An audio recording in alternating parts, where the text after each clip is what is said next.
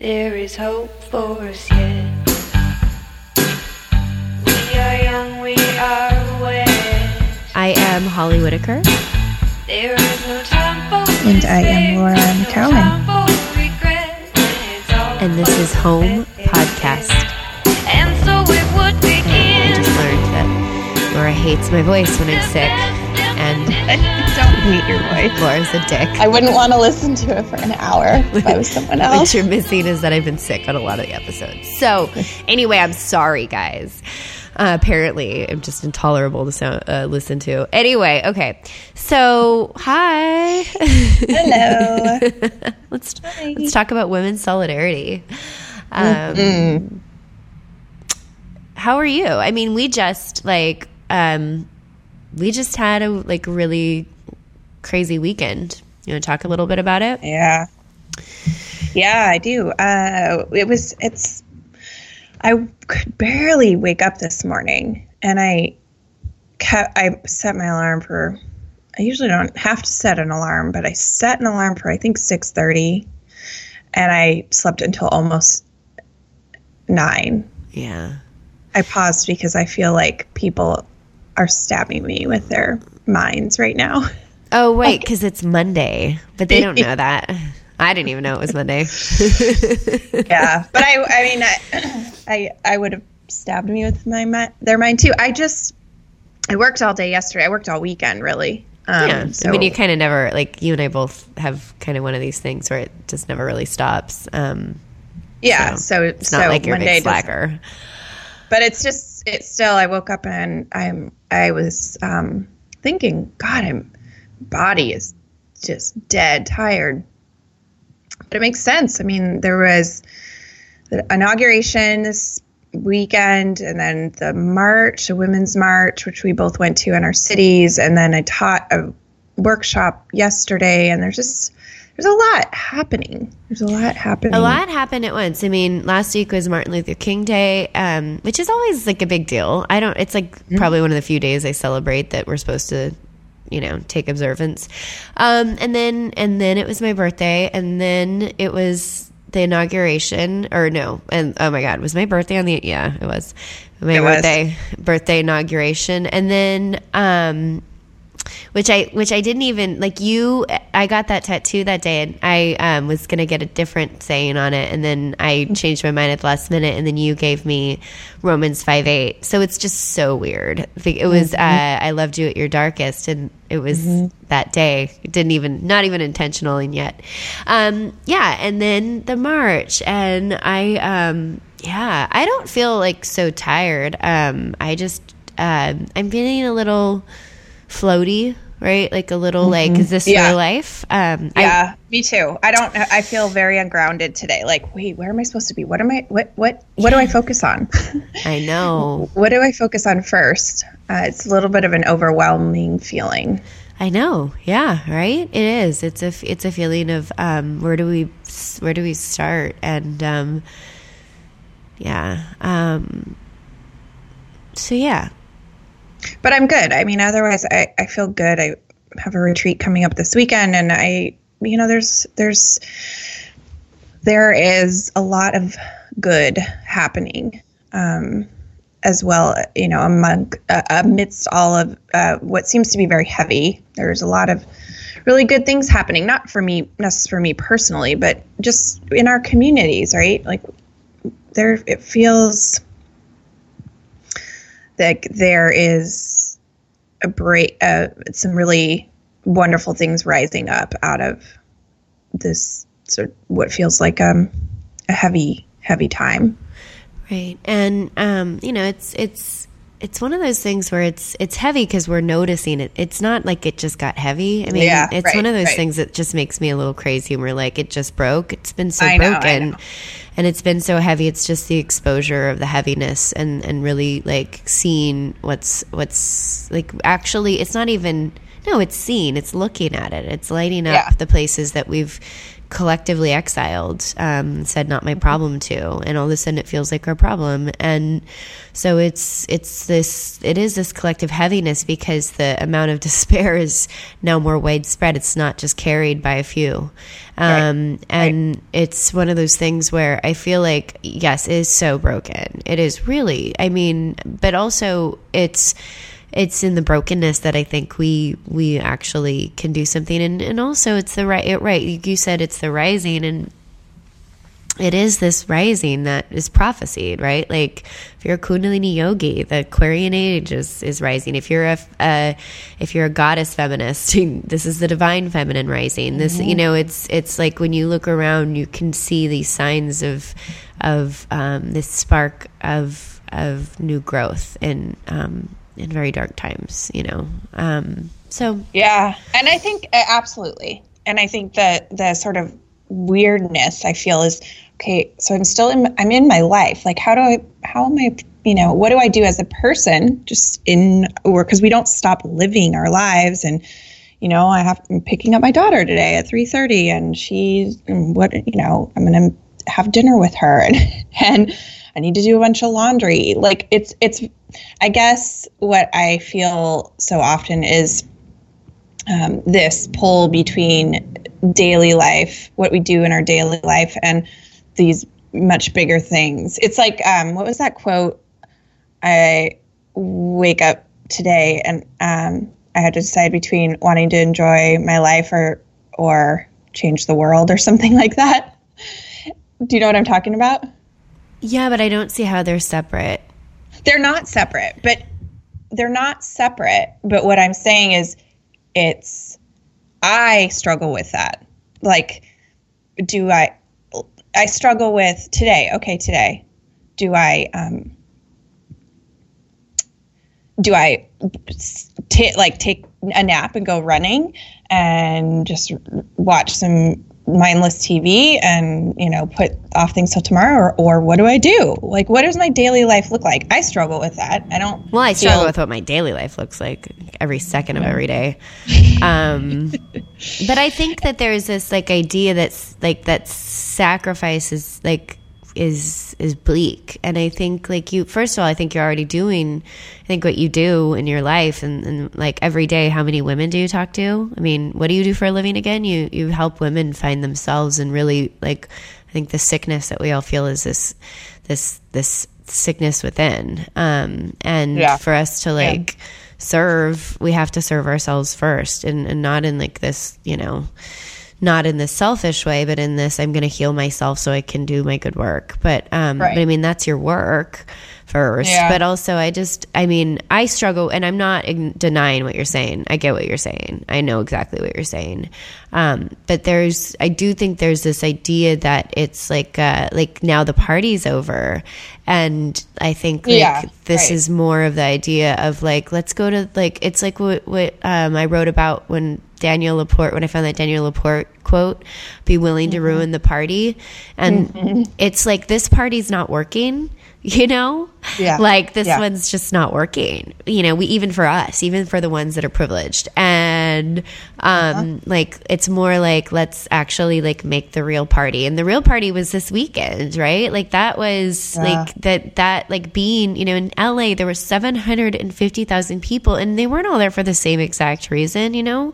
there were some people there for reproductive rights and there were some people there um you know because they hated Trump and there were some people there because they're afraid of being deported um there were people there that were you know that have been fighting the same fight for years um people of color. And there was just like this sense of we were all there but we were all like actually like there was so much kindness in that space Yes. you know that you don't find on this this morning i was like i made eye contact you know i make eye contact now a lot because i live downtown and people make eye contact down here and it's like infectious.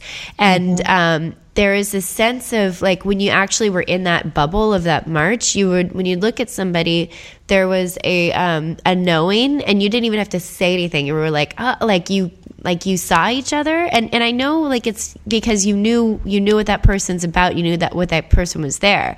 And then like but on the street there is this sense of like I don't know, you know what I mean? Like I don't know you in this way that you mm-hmm. you knew the. I, I don't know how to explain it. I'm not doing a very good No, job. I get it. it. I get it. It, it. I know exactly what you mean. But that's the kind of party I want. That's like that's you know that's that's better. Anyway, Yes. So, should we talk about what we're what this episode is about? And do you have anything first? Well, this isn't going to air for a, a couple of months, so are we doing? pre- No, no, no. We're doing Azita. Oh, good. Okay. Yeah, this is Um, gonna air this week. You had so what? Do you have anything you want to talk about that's coming up? Promote. Um, yes, I am. There's two things. One, if you're in the Los Angeles area, I am now teaching yoga classes. Um, I know it's so exciting. It's a Kundalini class, and I love teaching Kundalini. It's like my thing. So I'm teaching Kundalini on Thursday nights at Evoke Yoga in downtown Los Angeles. Um, it's a small studio. I think it could possibly fit like maybe at most 30 people in the room. Um, but uh, Thirty is not a small class. well, I mean, it's anyways. Um, I think that's it's. I'm saying it's a small room. If we maxed it, it could fit 30 people. Um, but and yes, I think 30 is a small class. Anyway, um, but it is uh, starting at 7:30 this Thursday, and then it'll go every Thursday thereafter. Um, and that's the first Yay. thing. And then the second thing is that you and I are going to start doing workshops, and we just uh, announced our first one, um, Never Not Broken. We're doing uh, four hour workshops around the United States this year, and we're just sticking with six cities uh, to start with: San Francisco, New York, Boston, uh, Chicago, Austin, Denver, and um, oh, and LA. So I guess seven. Um, Yeah, seven. so anyway, um, that is right now. It's on. You have to check out Laura's site because my site I didn't put my events page up yet, um, which is just lauramckowen.com forward slash events. Um, and we think the one in South Boston, this first one is in Boston on March 26th, Sunday, March 26th, one to five p.m. And we, th- we I think it'll probably sell out. Um, so make sure and get on it. Um, and that's it. Yes, I'm so excited. I know, me too. Yeah, I have. What about you? I have a, I have a couple things. So, in addition to our event, uh, I have. Let's see. I will be doing the Art of Bravery workshop in New York on February 12th. I think there are only one or two spots left for that studio um, as of last week. So that's at Sky Ting Yoga in Manhattan. And then I have two retreats coming up. One uh, is in San Luis Obispo, California, in April with Meadow DeVor, um, April 6th through the 9th. And then I'm putting up today our, uh, we have a retreat, another retreat with Meadow um, that we are doing in the beginning of June, the first weekend in June uh, in Colorado That's awesome. in the mountains. Yeah, Red Feather Lakes at the Shem. Um, Hey, you, you just announced that. Have you just announcing that? yeah, I'm just announcing that. That's not. Oh even my god, I want to come to that. Damn. Um, I know. I will. I'm going to come to one of yours this year, but I'm, the, the summers before the summer is crazy. So I will. Yeah. I'll we'll do. I'll probably do one after I get back from Europe. yeah, yes. Uh, so that I'm I'm super excited about that one. Colorado home state. Right in the in June. Uh, um, know, that's so exciting. Yeah, I really am looking forward to coming to one of your guys' workshops. Um, Too. And then we should also say that She Recovers, there's only 30 tickets left, and She Recovers is going to be like the thing. Um, she Recovers NYC, uh, which is May 5th through 7th of this year. Um, that's, and it's huge. I mean, there's, there's going to be, um, I mean, Marianne Williamson's there, Gabby Bernstein's there, Elizabeth Vargas is there, uh, Taryn Strong's going to be teaching yoga, Elena Brower is going to be teaching yoga, and Glennon is going to be there. I'm forgetting one. Oh, right. Oh, Glennon. the one, Keynote. the one. Um, and that's so that's May fifth, sixth, and seventh. There's not many tickets. It doesn't cost that much. I mean, New York costs a lot, but but also the event does not cost that much. Um, and for what you get, um, and not only that, there's it's small. There's not going to be a huge number of us, so it'll be real intimate. And um, I mean, it's I don't know. I, it's it's probably going to blow all of my introvert circuits, but I'm Totally. I'm terrified. I'm like gonna die after it. But I'm I'm just so looking forward to spending time with all of all of our women. So there's only 30 tickets left. If you're thinking about doing it, get on it and go to sherecovers.co forward slash NYC. What's dot .co? Is dot .co Canadian? Is that a Canadian thing? Uh, I don't know. Yeah. I thought it was company. I think it's like dot company, but but I think dot. I don't know. Who gives Those Canadians are crazy. They are crazy. They're crazy. All right. So we are today doing a um, an interview with my friend uh, Azita Nahai. And Azita, I met at a um, Kundalini training years ago. Um, and immediately when I saw her, I just, I don't know, it's one of those things we, we talk about it on this. When you, sometimes when you meet people, you have this, you know that you're going to be, you know that person's important before you even say a word to them, and that's how I felt about her when I first met her. And um, I I kind of kept tabs on her. This was 2014. This was a week after I left my job. This was in New Mexico at this, this retreat in at the ashram, the uh, Kundalini ashram in Espanola. Um, and then when you and I were with um, at Rob and Liz, uh, I she was she and I bumped like literally bumped into each other, and that. Yeah, right. And uh, and so it's just one of those things like where you can't deny, you know, people are being thrown into your life. And um, so Azita is she's in recovery and she's in recovery from what she would I think she would deem love addiction. She's you know in, in an abusive relationship for years that she gets into, and we've never talked about this on our show, and so I'm really excited for that Yeah. aspect of it. Um, but also she is she's remarkable she's a kundalini teacher and what she and also she's a phd and she's she's taken you know her wound she's taken her wound and she's Yeah. made something so large of it and um and it's just it's it's exactly the kind of it's exactly the kind of thing that that um, makes this past so rewarding because this you know we talk about this all the time. You know we resist landing here but then when we do and we kind of split wide open we understand that this was because there was something inside that needed to come out right? So she's i mean she's taken her her own experience and and she's actually you know made a career out of it. And and she also has developed a program um, called, you know, she's worked with Bessel van der Kolk, who we've talked about on the show, and a lot of these, Peter Levine, a lot of these like mind body people. Um, and what she's done with it is created something called trauma to dharma, which is, you know, we all have trauma to some extent. Some of us have severe trauma. And what she's done is taken that and she's codified it and made a program that she teaches and also is writing a book on, and also will have an e course on um, that helps people, actually gives them a roadmap to move through uh, to move through to move through trauma and not only move through trauma but actually um, use it to find your dharma. And when we say dharma we just mean the reason you're here your life your purpose right, your dharma. Um, uh, in living in line with with with all of with with why you're here. So it's a it's a fascinating conversation, not just for her story, not just for her spirit, and, and she's just like we told Laura, she's one of those people that's so nice. She actually she makes me feel so selfish. Like she's like she's like she remembers that you're teaching your workshop, and I was like, oh yeah, that. You're like, Um, yeah, I don't yeah, remember that. what Laura's teaching a workshop today. Um, no, she's just she's she's really like, and she's real. Um, she's you know she's like she's a real she's the real deal. So anyway, this is this is a really beautiful conversation, an important conversation that I'm excited that we that we had. So without further ado. Is there anything you want to say, by the way? No, that was perfect. Okay.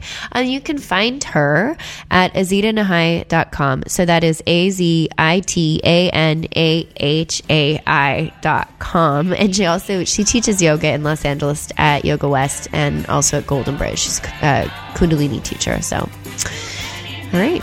Shall we? Here she is. There she is. Here we go.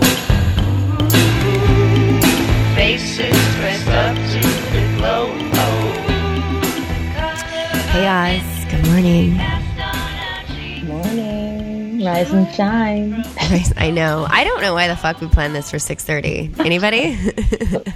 Can we discuss that? Because I, I, was get that it- wondering that, for you guys. I mean, it's great for me, but I know. I get. I'm like, oh, I guess we must be doing it for Laura who's over on the East Coast. But I'm like, Although I am up early, so I guess it's okay. Maybe, yeah. I think, and and I am too. I just always like find myself wondering. I mean, I actually like it. I like recording early in the morning because I feel, um, I feel like it's my best stuff usually. Like my thoughts are clear, but also, um, yeah. Anyway, happy And early also, ass. you have your bedroom voice.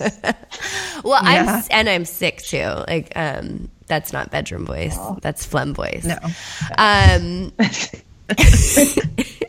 Yummy. so it's Sunday and Did it's after. pull yet? I didn't oil pull yet. No, Mm-mm.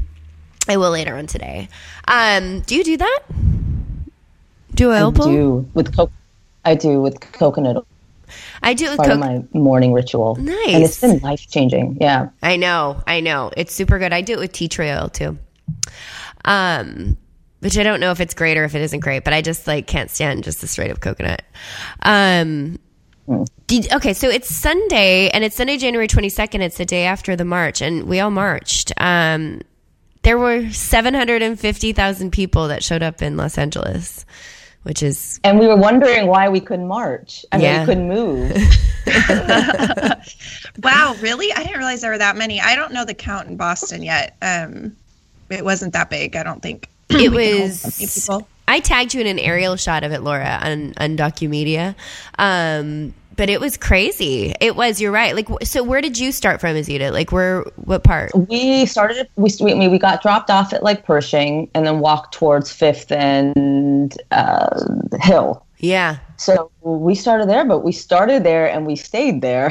and we, we didn't move. I mean, it took forever to start moving. And then eventually we also slowly started to mobilize and split off down different alleys and different Yeah. streets and ended up ended up making our way up to um, City Hall. Yeah. Or, yeah. Oh my gosh. It was, I mean, I'm, it's, I'm, I'm just having like a love hangover today. It was it was a really big deal, and also it was. Um, I mean, the, the I think one of the most surprising things was how many people were together in, in peace.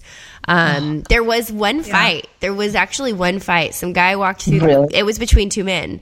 Um, one man was walking through the crowd the wrong way, and then this man like pushed, like like confronted him because he was walking through the crowd the wrong way at the beginning before we even started, and they started to fight, and I just literally screamed no, um, like because it was just it was crazy, and it was men, and I was I was so pissed, and I was like, this is why it's a women's march, and um, which is anyway um but other than that it was like and that that that dissipated really peacefully even though they pushed each other and wanted to brawl um it was like it was just so beautifully peaceful and kind and so many different agendas and different reasons why people were together um in harmony you know it was just Oh my gosh. It really was. It reminded me of, um, which you'll hear my story, but when I was in treatment and everyone's so vulnerable. Everyone shows up with like, here, this is why I'm here. Like, what are you in for? What are you in for? What's your pain? And it's like in that moment, we're all like, okay, all right, I can meet you in my vulnerability. I mean, I was I, between crying and cheering and screaming Yeah. and kicking. Yeah, it was the Yeah. same. Boston's usually very um I mean, it's it's harsh. It's like a hard city, you know? Mhm. Um and it was it felt so different than any anything I've ever been to here, for sure. yeah yeah How cold So was it? Was, is it really cold out there? No, it was beautiful yesterday. It was like 45, 50 degrees. It was Oh, great. wow. which is ter- like terrifyingly freezing Yeah, I know. But for here it's like it's that good cold that's like Yeah. yeah. the crisp Yeah. cold yeah yeah Yeah, no, we're pussies over here. Thanks. Yeah, I know. Um, so, Azita, welcome to this. Um, so, we're going to just have you kind of roll with your story. To you and I met. Um, you and I met. Uh, oh my God, when was it? It was 2014. We were at a Kundalini training for addiction recovery, and um, and you and I, and it was one that I ran from. That was actually when I like, I literally ran from. Um, that was kind of when I confronted my issues with Kundalini yoga, um, which I've Yes. you know since worked through. But you and I met there, um, and I it was just funny because I uh, you were with another girl, and I, for some reason, felt like I had met you both before, and um, and and I hadn't. I'd never met either of you. Um, the other girl is she's good friends with Gabby Bernstein, and she thought that maybe Yep. I'd seen her on on Gabby's feed.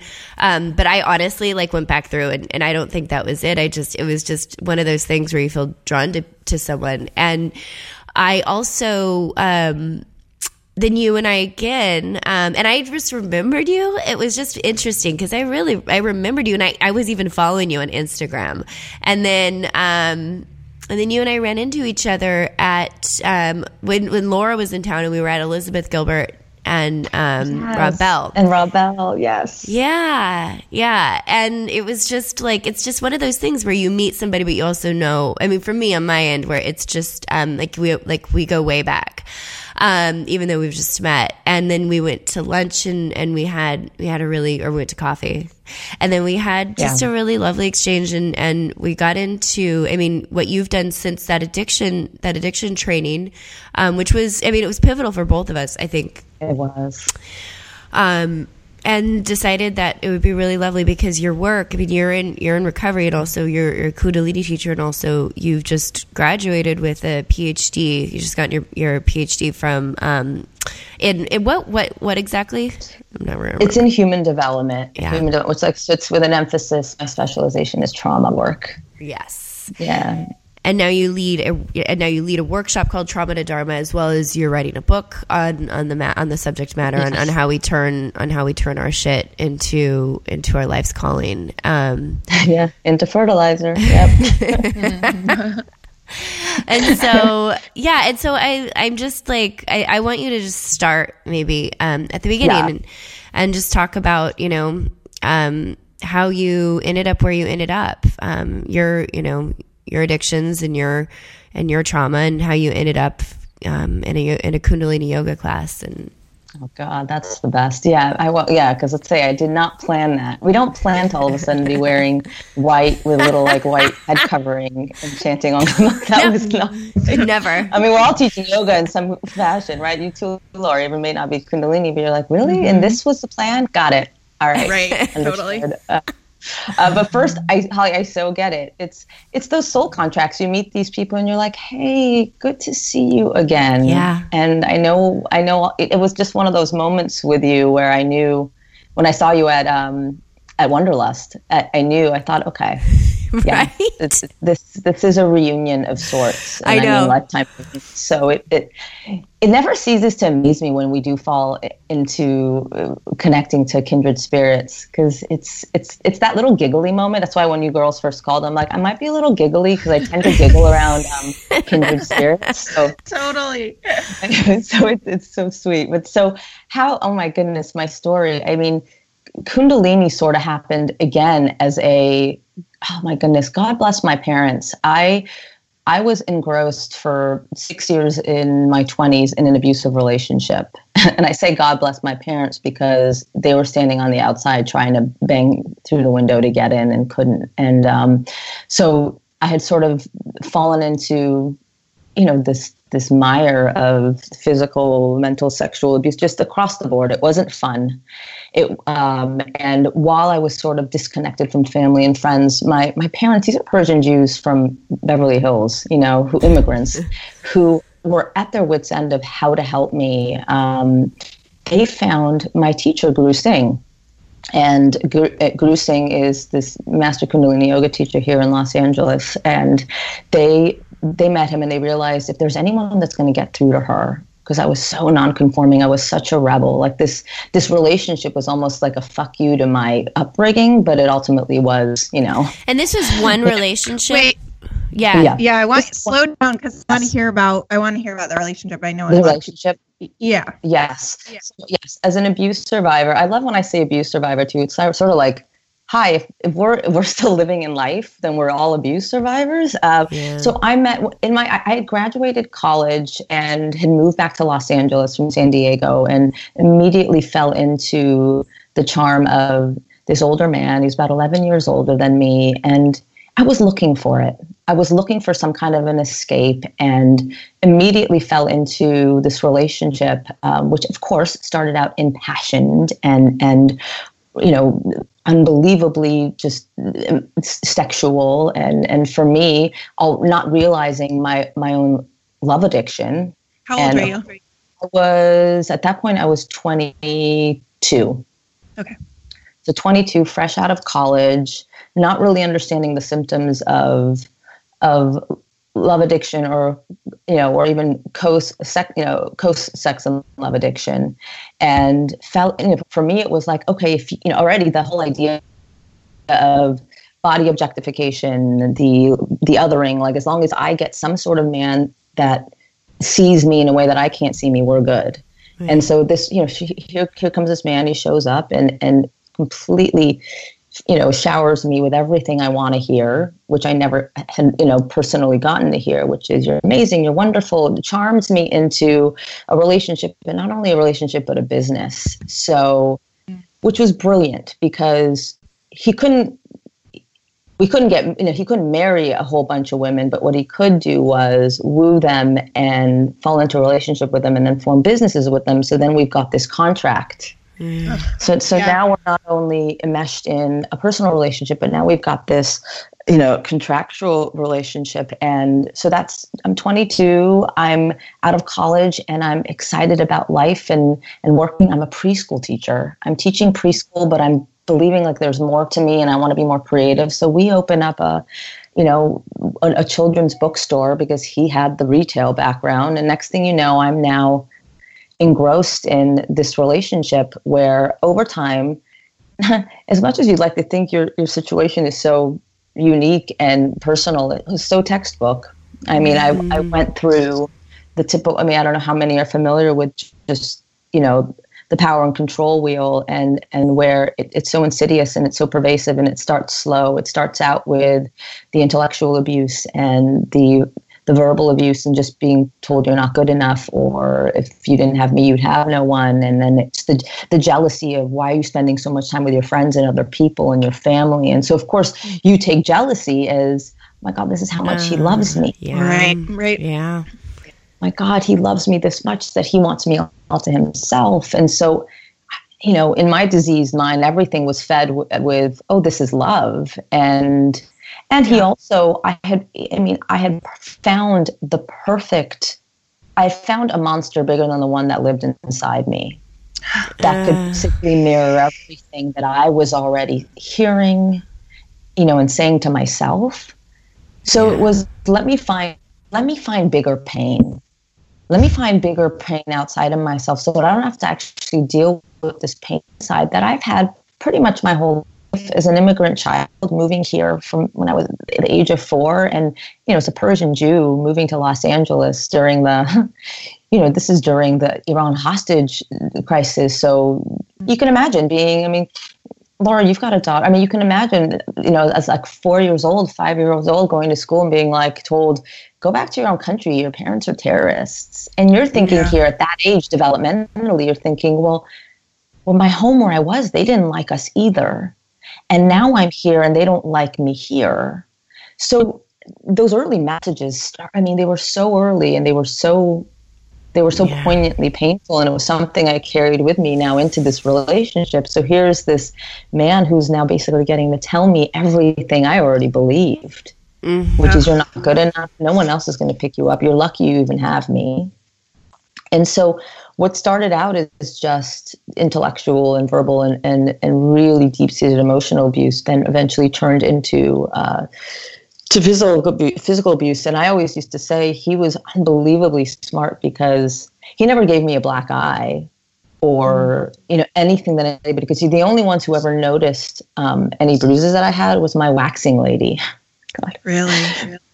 she you know because I'd go in to get waxed, you know, to get like my Brazilian wax or whatnot. She'd be like, "And what's this?" And you know, it's the typical. I was the typical, you know, I was the typical woman with like the Stockholm syndrome. I loved him. He was my savior. I would do anything to protect him and to protect my pain and to protect my wounds because I wanted the wounds to work. And Yeah.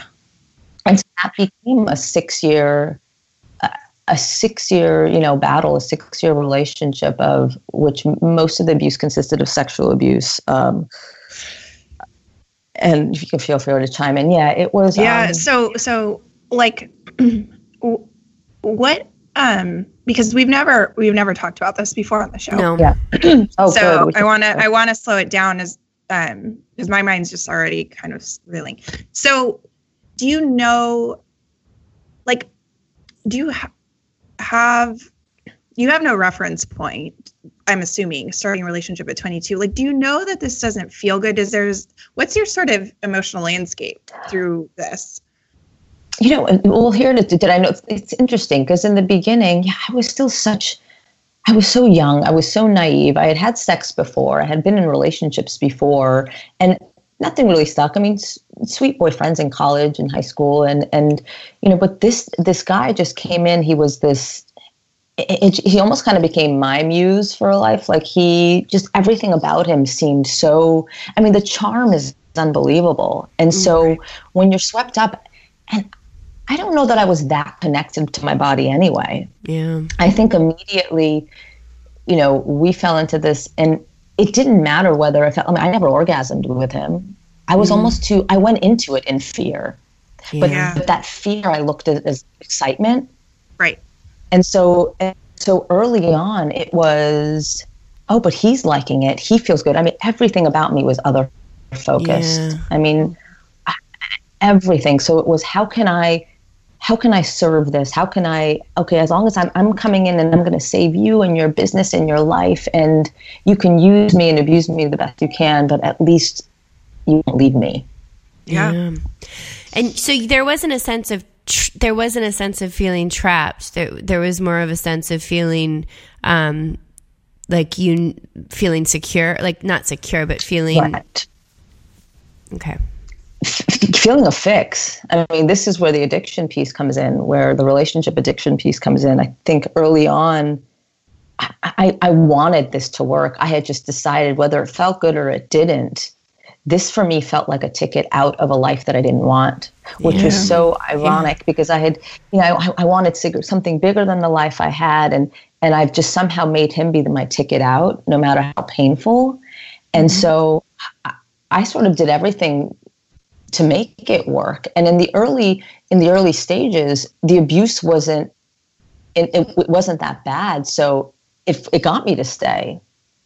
It got me to stay. It was almost as if it was this toxic dance of this push pull where I'd be like, no, no. I try to leave, and then he'd th- throw the niceties, Yeah. and he'd throw charm, and then I'd stay, and then next thing you know, we're in a business together. Next thing you know, you know, we're we're now entangled in something that's harder to separate. And now i'm feeling the guilt of now having invested money in something. And then and then the then the then the physical and the sexual abuse starts. And at that point the, the blanket of shame had started to weigh me down so much that it was i i felt like i there's no one i could go to. Right. So was it like a very um was it like your you just had your worlds with him? Like do it was people very separate.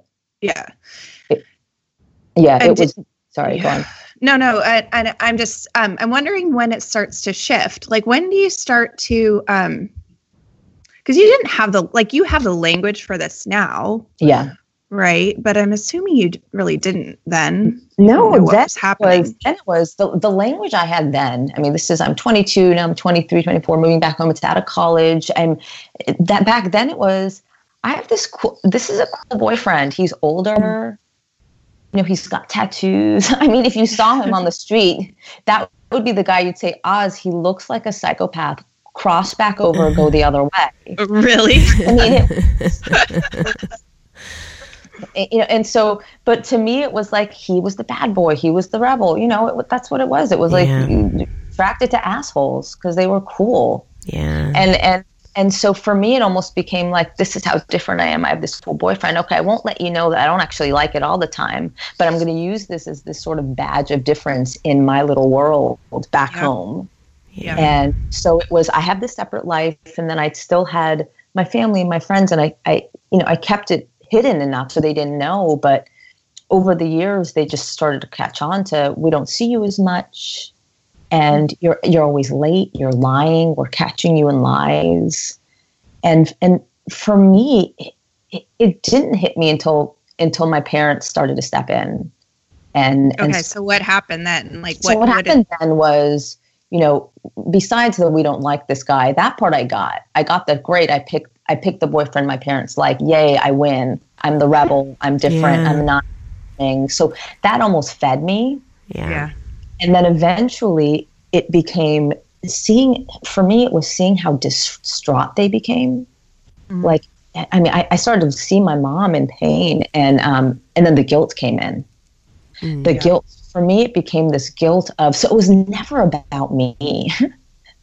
I was still lost in all of this. It was still so. What got me to even consider possibly getting help was, oh my god, what was I doing to everybody else? Forget what, I, what what happening to my own body or to my own spirit. It was, wow, they're they're look at I'm I'm killing them Yeah. and so you know that really was enough like and that wasn't until about four years into this four years into the relationship that my parents had reached out to to my teacher as i had mentioned earlier had reached out to who wasn't my teacher then who you know they, they reached out to this sikh man with the white beard and the turban the Persian Jews reached out to a Sikh. Yes. Can you? Yes. How did they find him? So my uncle, who I consider one of my one of my living human guardian angels, I think he has he has wings underneath his little doctor's suit. They, he heard Guru Singh speak at like a memorial, and he called my mm. mom up. He said, "If there's anyone who's going to get through to Oz, it's this guy." And they, my parents were so desperate that they said, "All right." So they made an appointment. They went over to Guru Singh's where they're having a my dad's having to use a shoehorn to take off his shoes, sit in his suit, cross-legged in front of this man. Is this like super turban. out of their element? I mean, as out of their element as Yeah. they could get? yeah, uh, I'm I'm imagining. I don't want to assume, but no, no. I mean, if I could paint a picture, and they met with him, and they immediately felt, okay, w- w- we're going to try this, and they made an appointment for me, and I reluctantly decided, sure, I'll go, but I was pissed. I mean, I was pissed at the world. I was, I was, I was turning my anger outwards. It was everybody's fault for me feeling so terrible. Why can't you let this pain of mine work? Yeah. you know, I don't want to. And so I walked into Guru Singh's, and I don't know. I mean, God bless Guru Singh. I mean, it's a 20 year relationship now. But when I first sat down with him, like I sat arms crossed, legs crossed, arms crossed, with this just, just this scowl on my face. I just looked at him. I'm like, I don't know why I'm here. Uh, You and I both know I don't want to be here. So I don't buy this get up. yeah. Get have up. you had any exposure to to like yoga or None. I mean, the only exposure I had to yoga was in college. I had taken some like Yeah. you know vinyasa classes, and and Right. but But that's not even it. This is like a white dude with a white beard and a white turban and white clothes. yeah, and he's sitting there, and I'm looking at him. I'm going, "Fuck you." I mean, really, I'm like, I don't want to be here. I don't know what they to- told you. They set this appointment for you. It's like me against the world. And he just looked at me with those piercing blue eyes Mm. and said, Give me two years. And I'm like, What? He's like, Give me two years. I want you to come here and sit with me twice a week for two years. And I'm thinking, What is this? What am I, Daniel-san? Now this is turning into like. I'm like, I mean, it was. So I'm like, he's like, he's like, give me two years to get you where I need you to. I, I know you want to be, and it was it was that you know the student teacher moment. You know, when the student is ready, the teacher appears, and I looked at him, and in that moment, it was like, God, I love and I hate this man because he is seeing right through my armor, right through my lies, right through that chameleon smile. You know, and um, and that was it. That started a two-year relationship with a teacher who i would have to go and see at least twice a week before i would go to work in this business with this with my abuser. And he- told me come see me twice a week one-on-one. It was like this apprenticeship mm. this mentorship. And i want you to come to one of my yoga classes a week my monday night class. And i'm thinking oh whatever fine. And so i show up to his yoga classes. My first kundalini yoga class you have to understand like i'm I'm living and swimming in abuse, so I'm completely dissociated from my body. yeah. Mm-hmm. And so I'm sitting on a mat. And so all I bring with me is my mat and a notebook and a pen. And being this voracious academic, you know, I was a nerd. So for me, everything was take notes, take notes. Like Yeah. he, he would give lectures before his yoga. I would just voraciously take notes and be like, oh, I get what he's saying conceptually, but I did none of the yoga. I just mm-hmm. sat there. I just sat there. Well, he knew that, right? I mean, Yeah. that's why he said two years. Like, and it was perfect. It was two years for us meeting one on one, me showing up to classes, and it was two years before I hit rock bottom. It was almost as if it was two years for me to start to awaken and actually begin to start to feel. So even just being in the Kundalini room in, and even just being one on one with him, I was starting to feel the pain that I had been resisting. And it, it took two years before I hit rock bottom. And, and my rock bottom was the suicidal ideations. I had a suicide plan. Um, you know, my you know my boyfriend then was had had gone away for a few months um, on a business trip, and it was the first time I had had a few months away from him. And in those few months, I started to reconnect with my friends. I was seeing Guru Singh. I was going to these yoga classes. I was seeing family, and I, I was beginning to get a taste of my life again. Yeah. yeah. And What was um what what was like I know you can't describe 2 years. It's it would be impossible, Yeah. but maybe just a little bit of sort of the path, you know, like the trajectory of those 2 years. And also, Yeah. can you add in like how? Because I have the same thing, but also how.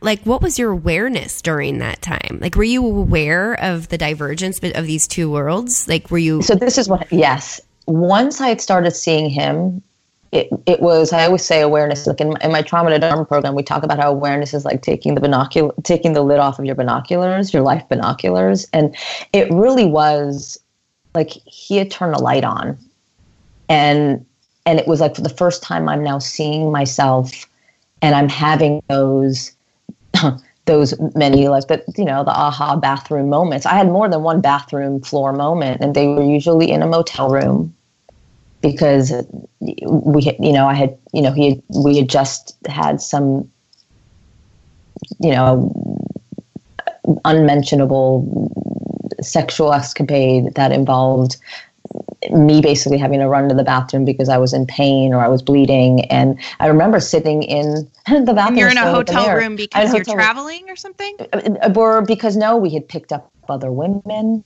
I mean, Okay. this is this is how insidious this gets. This is this is where the book will be great. Yeah, yeah. God bless. Um, because, but the point being, like, my awareness started to come in because here I was still seeing Guru Singh, but I'm also now still in this life. So I'm now more awakened to my actions and my behavior mm. and my inability to do anything and my immobilization. And I'm now starting to feel the pain rise. And I'm sitting in these bathrooms, staring at myself, looking in the mirror, going, What are you doing? Like, run out, like, get out. And, and of course, you're terrified too. You're terrified because he'll, he'll, he's threatened, like, you try to leave, you'll see what I'll do you know, you, you know, threatened what he would do to my family. And so it became this, it really did. It became this prison that it wasn't until he had gone away, which gave me a little bit of time without him around, like a good four months. And it's amazing what could happen in four months Oh yeah. Mm-hmm. four months of that reprieve where I'm still seeing Guru Singh, but not having to see, you know, my abuser face to face was enough for me to start to start to really conjure up the strength to make a plan. Mm-hmm. And the only problem was when he came back. when he came back, my awareness went out back door, and my fear, my mobilized fear, came back in. And so, what was a, a getaway plan which I had planned with Guru Singh and my family became a suicide plan because for me it was I can't the only way I know how to get out is to drive my car Uh, over you know off off of Mulholland I mean that was my plan and it was it was the mo- it was dark night of the soul like Yeah. many have and I had the gift that I had created a relationship with a mentor that I trusted in Guru Singh and he he he, he knew he it, this is where you don't question the, the divine and God. And it was a moment that I had stayed up. My abuser had just gotten back into town, and I really felt the only way out was for me to just drive off. And um, Guru Singh God, called me. okay, so wait. So I just want to paint that. I know it's a lot. you're no, you're so you're you truly feel like your only way out is to kill yourself. Yeah. Because you're afraid of him because, because you I'm afraid of him and I'm afraid of what he would do to others if I tried to leave. And I'm also afraid of exposing my shame. And and Okay. also, is it just because I also get this sense? I, I'm I'm sitting here, I'm trying to think about moments where I thought like, what's the only way out? Is it also was is it wrong to assume that also it just felt like it was a mess that you would never be able to escape from? From Absolutely. I mean, Yeah. It's so deep and the pain is so heavy. And you've, you know, I created such a web that I was like, how do I even begin? How do I Yeah. begin to like crawl out? I mean, I really, and for me, it was, I blamed it all on myself. I was terrified of him, but I thought you got yourself into this mess. Like, how are you going to get yourself out? How are you going to explain your way out of this? How are you going to? The idea of healing felt impossible. Right. Did you feel like also was there a part of you that didn't want to live without him? Uh, still, I mean, Absolutely, there was still the addict. So there was the addict in me, and that's where the the, the it's, it's also the the Stockholm syndrome piece, the piece Yeah. of you know I've given this this abuser who's pained me this power yeah, and, right. and he really has the key to my survival, my happiness, yeah, and so you know it was it, it was it was so, it was such an entangled mess that you just hit this place where you're like I, I, it's too noisy. It's too noisy inside my head. It's too painful inside my body. The, the best and the easiest way to sort of calm and come to peace is to just is to just you know shut, Shut the lights off. Right. yeah. And I, I i i was ridiculously fortunate. I had my family and and guru singh alarm and and guru singh had had caught on to um to where he started to notice these tendencies in mine. I wasn't showing up to him anymore. It had been like about a week that my abuser was back, and I had missed his. I had missed his appointments, my my every two week appointments. And one morning, and it was a four a.m. call, like a sadhana call, when I was up, pace. I was literally up, shaking in bed, thinking, okay, it's it's still dark out, but it's still it's light enough so I can at least drive to see where I'm going. I'm going to get in the car. Guru literally called me, called me, and he said. I know what you're thinking. I need you to get into the car, but I need you to drive straight over here. Wow. And it was, it was this. He's like, and I'm like, well, no, no, no, no. I, I, I'm, I'm going to stay here. I'm going to get up. I have to go to work. You're not going to work. You're not going anywhere. I know you have another plan. I need you to get into your car. I'm in my pajamas. Get over here in your pajamas. Don't call anyone. Don't go anywhere else and drive straight here. And it was Holy as if I just needed dire- I needed direction, and hmm. I got into my car in in my pajamas. I drove straight to his home, where him and his wife basically gave me my come to Jesus moment. I mean, he looked at me. He said, "You are either going to die this slow death, or you're going to finally surrender and ask for help." Hmm. and ah. and that was it. I, I, I, it was as if this moment of just white flag, and I just said, "I need help." And that began this that and you began the hadn't first said that before. You hadn't said that in the two years you've been working with him. You hadn't said, "I need help." i'd never i had never said i needed help i said sure i'll show up i'll learn something sure yeah yeah you've got you've got something really cool to say i had such this this armor of bravado that that you know that was masking my fear and my shame and my pain and um that was the starting point. That was the starting point of really having to go into hiding because he was looking for me and and allowing letting family and friends know. My family was out of the country. They weren't even there. And they we had to let them know. Nobody knew where i was except for my parents. My you know between my parents and guru singh they got me um, they were able to locate a bed at sierra tucson hospital. I was i was um, i was thrown into their trauma track because i had heavy post-traumatic stress um, amongst the other symptoms. And within two days after being in hiding um, in Los Angeles, with this, with getting calls from everywhere, from Yoga West, his studio to whatnot, saying there's a psychopath looking for Azita. Wow, really? So he Yeah. like right away he, he right away went, yeah, he caught on. He said it must be this guy who he never trusted, never liked. Of course. Um, you know, this guy is coming here saying you abducted his um, his girlfriend. Um, and so they, they got me on a plane, and I I started what would be a nine week inpatient um, stay, five weeks in Sierra Tucson, um, where I had I, I was the only one out of my the crew of a god hundred some people that I knew. I was the only one who didn't have phone privileges because they were afraid I was going to call him. Right. Holy shit. So what what I mean, what was the first weeks like there? Were you The first week was the first week was taking off the coat of denial. The first week was going through you're, you're first thrown into um, which is their their medical assessment center, which is literally like you are in a hospital and you are de- you're in detox. Mm-hmm. So here I am detoxing. I'm detoxing with like a heroin addict in in the bed in the bed next to me. So or, you're okay. So you're in like a uh, there's like all these different tracks, and you're in with people like substance yes. abuse. And, okay. I'm in with substance abuse. I'm in, but so here I am.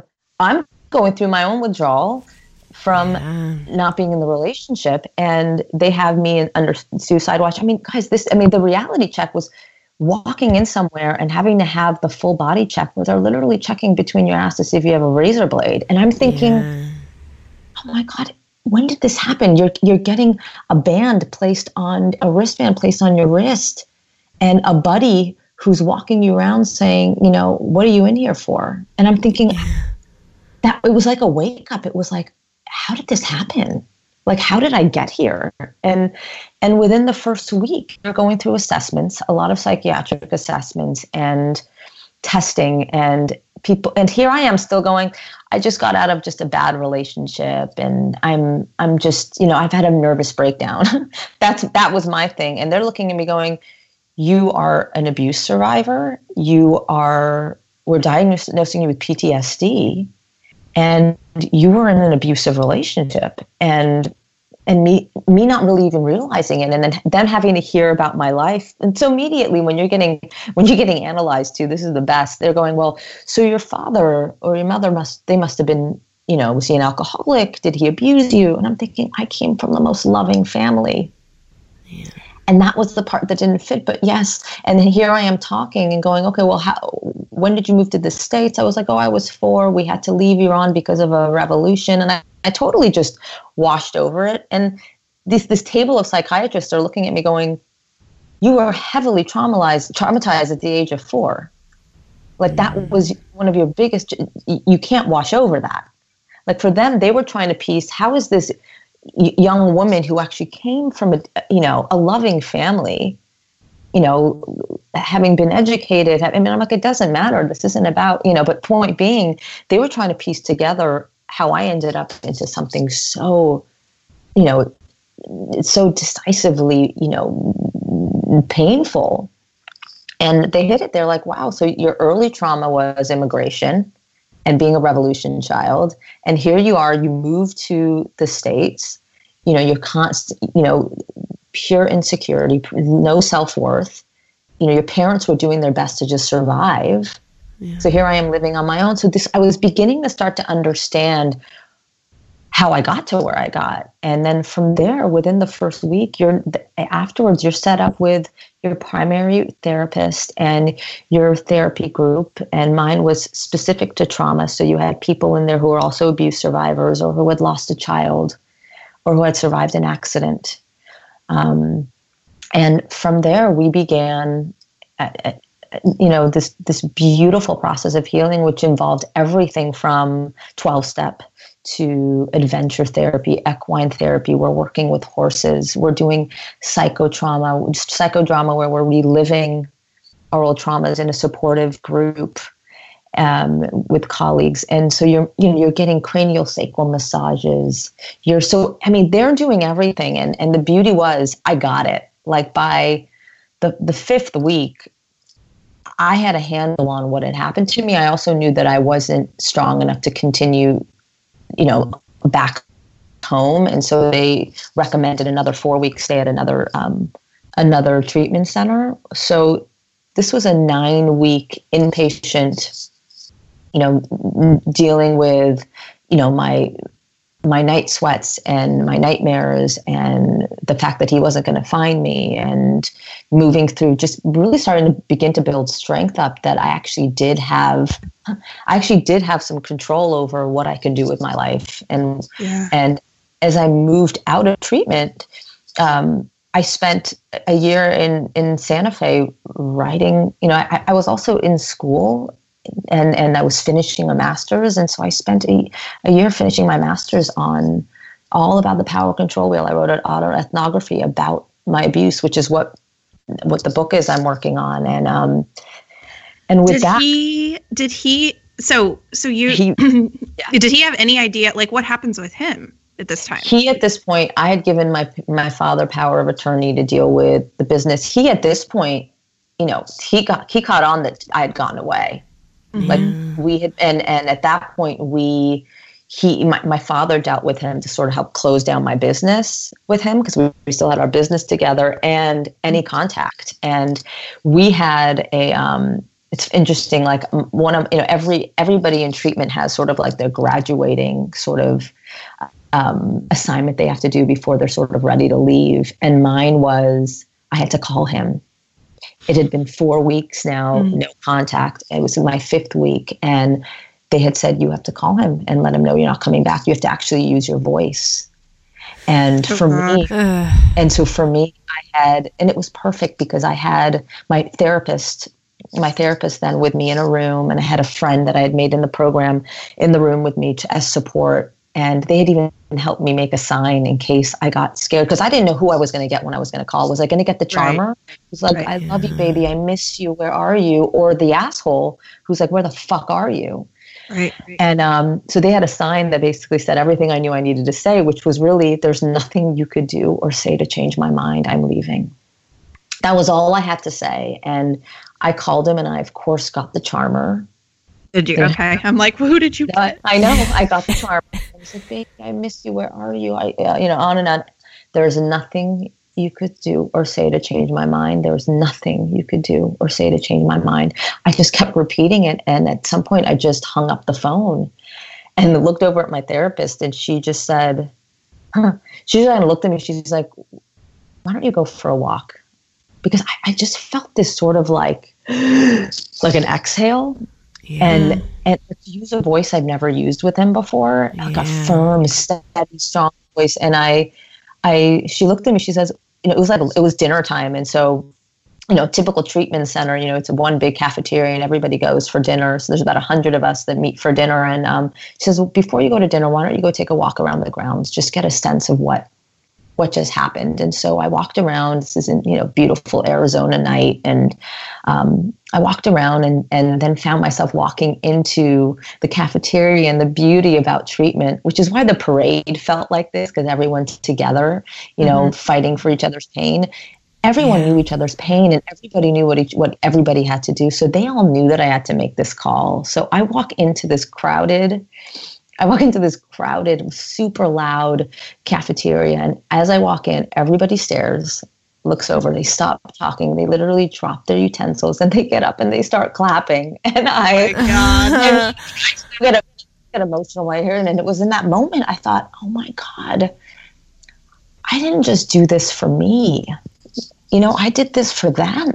Mm-hmm. And it was that was for me the trauma to dharma moment when I'm talking about transforming our pain into purpose. You know, Yeah. it's, it's the sort of like, God, there's a bigger responsibility here. And it's not that you're just responsible for yourself and your own pain, but the more you heal your pain, the more you're going to help heal others. That's right. And it, it, it, that cafeteria moment was that was such a breakthrough for me, and it and it catapulted what what I'm doing now. What what like okay, like keep healing us, keep moving, keep learning, keep understanding what you went through Yeah. So that this doesn't have to happen again or if it does people have the tools. And so that's you know so with that i was you know was, was able to continue Yeah. moving on to treatment center. My god bless my family had handled him. And at this point once he had gotten that call from me he knew okay i i've lost her. So you know sadly he clearly must have moved on to someone else. And, and mm-hmm. I, I didn't have to deal with them outside of one one mediation, um, one meeting where we had um, to deal with a lawsuit with because you know my parents had we tried to sue him for everything he had taken from me from forget not even personal just professional and Yeah. um, we met we met with a mediator and we, he couldn't even sit still with the mediator it was the first time i had seen him in a year Yeah, I was wondering. So you across from me actually saw him. What was that like? Because you had been, it had been a year and you'd lived in Santa Fe. yeah it had been a, Okay. it had been a year. I had been living in santa fe. I had now felt strong enough to move back to los angeles and i we had this meeting and i went down with my parents and my lawyer he was there with his lawyer and i don't know his little entourage. I can't remember who was with him. He always had some women around and um uh oh it was i mean i i felt strong. I mean the fear was still there you know the fear was still in my belly but I, I yet at the same time I, he was smaller. Yeah. Mm. he was smaller than he had been before. And and so we sat and he he started his big histrionic you know overly dramatic tantrum in in, in the in the legal room. And and they had asked him to leave to sort of compose himself. And the mediator looked at me. She's like sweetheart i know you want to fight for this principle and for for justice just even in terms of your business and what he's stolen from you you know we're not even talking about the personal but this could be a long battle. And do you want to stay, you know, do you want to stay tied and tethered to this? And my parents looked at me and they're like, look, we'll support whatever you want to do. But she really has a point. And, and you know, and I, I had a good cry because, you know, you want to fight for justice and you want to fight Yeah. for, for what you believe. But I, I, I looked and I said, okay, I'll, I'll drop it. We dropped everything. We dropped the case and we just walked away. And, um, and I said, I'll, you know what, I'll, I'll fight you in another way, or I'll fight all the other yous in another way, and um, Yeah. and start started the deeper work. Yeah. Yeah. Yeah. Just a, well, I'm like, I don't know if I expected all this this morning, but here it is. I know. Um, so at that point, okay, so at this point, you, I mean, do you feel like that? I mean, to me, that's where I breathe, like when in this part of the story, mm-hmm. right? Is that, Yeah, that was the absolute like last bit of sort of untethering. yeah, and of completely sort of you know untethering myself from my past from the physical past you know and and what was less of course was still just healing you know the emotion healing the body which is what, what which is what brings us to the kundalini piece yeah. because here i was now i had Had you been practicing it for the year away? Were you a prac- like no, practitioner? While I was, while I was in no, while I was in Santa Fe, I had I had barely practiced. While I was in Santa Yeah. Fe, I I basically went straight into writing a, a, a master's thesis on abuse, and I had intellectualized. I understood it inside out. I understood trauma inside out. Right, I had completely intellectualized, conceptualized it all. I'm like, I got this. You know, I you know in Santa Fe, I was barely doing any any body work. I was doing a lot of EMDR. I was doing, I was going to 12 step.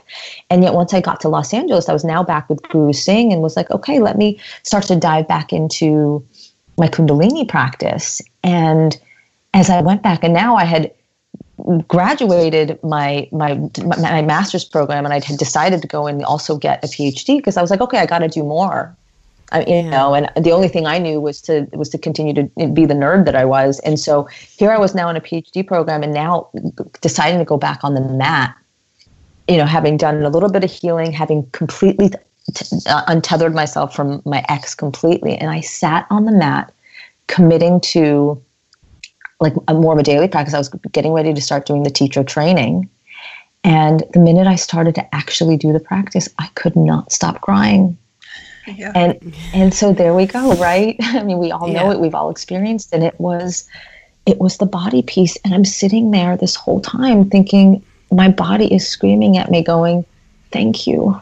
Finally let's let's deal with us and and I, I say it to my clients i say it in my classes it's that that voice that comes through and says when you feel there's something missing in your life it's probably you. And and for me it wasn't just in my life it was in my recovery.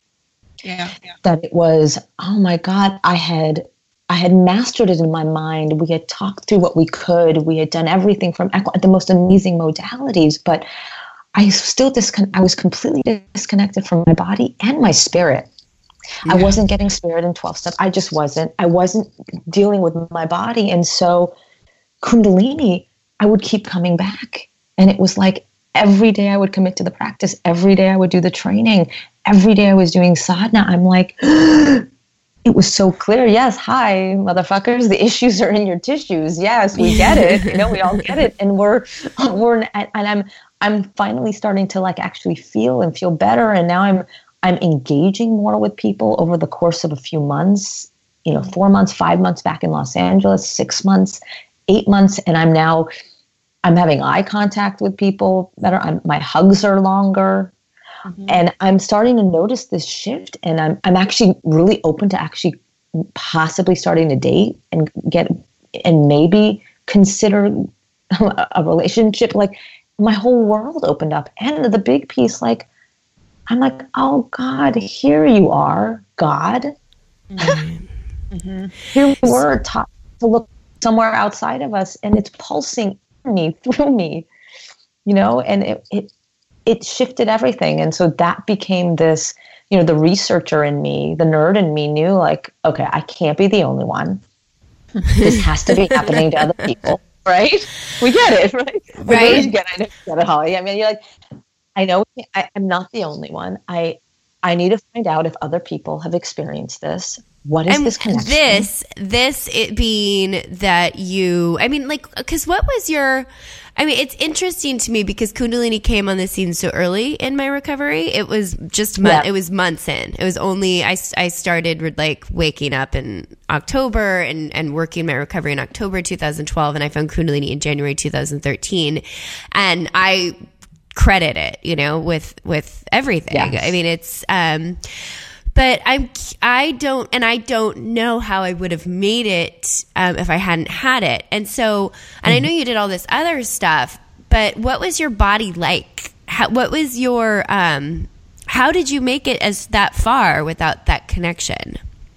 Is that How did do- I make it to my to, to my recovery? I mean, while I yeah, was, like when you like, from here looking back on it, what was your body like and your existence like? Was it still just surviving or what? Like, I mean, before absolute that, survival. okay, Bef- before because before I went off to treatment, I mean, you know, it was two years of maybe going to the Kundalini classes, like I said. But the beauty of a Guru Singh class, and if you've been to, it, I mean, he gives a lecture Mm-hmm. first, and so for me, it was all that, and then the body stuff. I- didn't even, I couldn't even find a way in. It, it, it yeah. I, w- I was too disconnected. I was way too disconnected, and that's why for me, you know, I, I you know, with my clients, I mean, I mean, depending on where you are on your on, on the trauma traje- trajectory, like I, I may not be throwing you into a Kundalini class right away. If you're not completely connected to your body, okay, well, yes, we'll we'll start by giving you some breathing. We'll start with a pranayam. We'll start by giving you some more grounding you know asanas and then you know because eh, you don't even know where to begin at least that that was the case for me. And and mainly because by the time i had met guru singh and and been introduced to kundalini my dissociation was was complete. Like there was no because the abuse i had taken for the four years before was was so heavy that like my only way to survive was to not feel Right. Yeah. and so Yeah. with the awareness piece, with the communicating with him, with and then with being in, in treatment and even just doing the cranial sacral stuff and you know, learning just slowly having been apart from him, I started to begin to feel again. But I think it was almost like my body my body knew when it was ready Yeah. and it needed like a good year or so of just okay, do the intellectualizing that you do so well, Oz. You feel safe there. Yeah. um, and then it was settling in and and thank god i had the awareness and some recovery behind me. And i also had a guru singh i had to, to, to explain to me what was happening when i was crying on the mat. Like you come to one of my kundalini yoga classes there's kleenexes everywhere and i'm the first to say it's going to happen don't run from it. don't be afraid of it Yeah. Yeah. I do the don't- same And thing. don't try, right? Right. And we're like, mm-hmm. and don't try Yeah. to interpret it. Don't interpret it. I don't know if you're crying from something that happened 10 minutes ago or 10 years ago. Right. right and it's and so and so that was that that was the big piece and and that honestly which is kind of the work we're all doing that for me catapulted me launched me into the rest of this doctoral program where it was that's it I am going to uncover the science. I love, you know, the scientist in me was like, I'm uncovering why this technology is working. Right. Like, Yeah. what is going on here? This whole science of yoga, but also the science of mantra, you know, and and the pranayams, all of it, and then and then on top of that, like, I want to dive into the soul piece, the spirit piece, which for me was the, uh, you know, in in trauma recovery, which is one of the biggest paradigm shifts that happen, which is which is the which is really the foundation of my work, which is post traumatic growth, Yeah. Mm-hmm. which is what which is what yesterday was. Yeah, Yeah. that's right. the March was, which is the Phoenix Rising, which is the our traumas can be these springboards for transformation. We can turn our shit into fertilizer. That pain has a purpose. Let's fucking That's right. alchemize it. And Yep. so that fueled the research and the work. It's really quick. I want to talk a little bit about. So for me, um, I've been doing. I started practicing yoga in 2003. I started with Bikram yoga, so hatha yoga, and I did it for. I did it because I had uh, panic attacks and I had to do it. And I found it, and it worked really well. And I never meditated. Um, I tried it- it during shavasana, but I couldn't even barely like sit still for shavasana. And then I found um, Vinyasa yoga um, years ago, like probably eight years ago from today, and. Um, and I, so I was a practitioner of yoga for years, and then um, Kundalini, because I want to explain the difference, because I think it's it's important. Um, Kundalini, I did my first yoga, my first Kundalini class, um, because I had been to, I found May Cause Miracles, I found Gabby Bernstein in Bloomberg Business Yes. Week, and then I found May Cause, I read her books, and then I found May Cause Miracles like on January 1st, 2013, and then I saw her in San Francisco when she came two weeks later, and then in that you know, in that live talk, she was talking about Kundalini and about like she only brought it up. She wasn't do, teaching it then. She only brought it up. I think she was in training. She only brought it up because she was talking about why she was quitting coffee, and um, and then I heard the word Kundalini, and I was like, okay, that feels really familiar, and that feels like it felt like it was a weird enough word that it was intriguing. And then I was in New York, and I was hungover, and I was I was working on my recovery, and I looked for a Bikram class, and when I googled it, the first thing that came up was Kundalini, and then I went to this class, and I had that moment, right, that sweetness, that that like where it's not just like what you feel when you come out of a yoga class, which for me is always clean and balanced and better.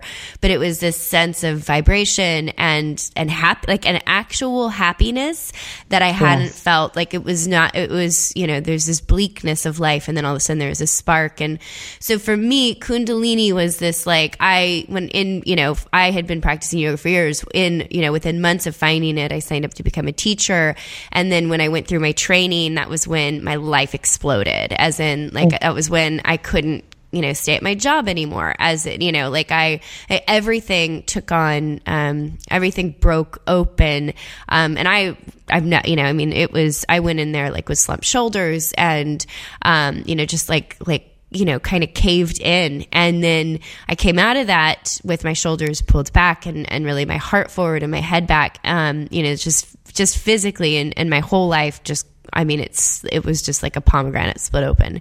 So, um, I want to. I just want to share that part because um, I think it's. I think it's really important to share. Um, just to explain that it's. Um, it's a very like, and I. I this is what you're talking about, and I'm no. I'm not the only one. I- The people, especially I went through training with, it's. It's uh, unbelievable to actually see what happens to people when they commit to a practice. Um, and so I just wanted to share that piece, um, just to kind of uh, amplify what you're saying about what happened to you. Um, Yes. Yeah, it's and you know the beauty of it too is it, for me, you know, once I started to do the research on Kundalini and and and just understanding trauma, like for, the Kundalini yoga mat for me was really the place where my scientist, who's like, I need proof, I need empirical proof, you know, Yeah. show me that this works. Where my scientist and my like incense lighting yogi could actually high five and be like, we agree. like we're in agreement in this moment on this mat. You know what I mean?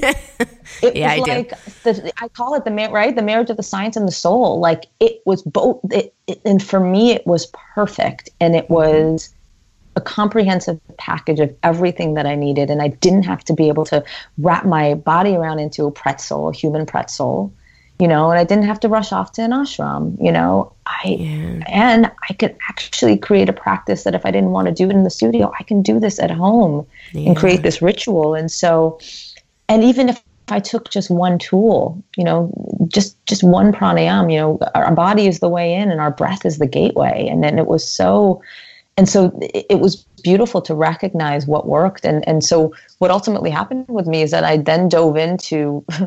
God, far too many years of research, um, but amazing with the with the likes of Bessel van der Kolk and the Pat Ogdens and the you know the Peter Levines and really started to to to just get enough weight behind why this works. You know why we needed the the the spiritual somatic piece in in trauma recovery and um, Why does it that, work? why does it? Yeah. Can you can you I'll you summarize? yeah. You know, five years So, of my, all my of, of my oh my god yeah like my friggin' seven years of research and twenty years I'll of tell you practice. what, and it, it's um, yeah the, the Trump. I'll tell you why this is the miss. The missing piece is twofold. One, it, and, and for me, it was we got the mental stuff down, the talk therapy stuff. we've got that down. The Westerns, Westerners have been doing that forever. We get that that helps. But so the first aha moment for me with the paradigm shift in trauma recovery with all the researchers was them realizing the body piece was missing. And the biggest piece for me, my like scientific orgasm, literally, because I, it really was like this orgasm for me was, and then this came through um, through train, working with Bessel van der Kolk. I was gonna say, yeah. understand it, right? Was, and I'm sure if you've read it, then you understand. Yeah. It was that moment of our brain shut down and how the brain, the Broca's area, the language center in our brain, the limbic system of the brain shuts down, meaning the part of our brain that wants to talk out our experiences can't. It shuts down. So we cannot talk our way through. Right. that's right. And so for, it was such this revelation in, in research, you know, like a decade and a half ago, decades ago. Like it was like, oh my God, we have to go bottom up. Yep. And, this is, so and that- you, you're discovering this a decade ago, and this is something that even today is still largely unknown. W- People, the common idea is that it is that that that it is that we are able to talk through this stuff and access this stuff when the truth is we go offline, um, and it's not. Yeah. Okay. Exactly. So that for me was the one piece, was the big piece. Was like it's like really two pillars. We already got the mind piece. So now trauma researchers finally, they're finally have woken up and they're like, oh shit, the body. We forgot the body. So now they're recognizing the body piece. Something that these are fucking yogis have known for centuries, right? So now we're getting the body piece in. Boom, Kundalini covers it. Awesome.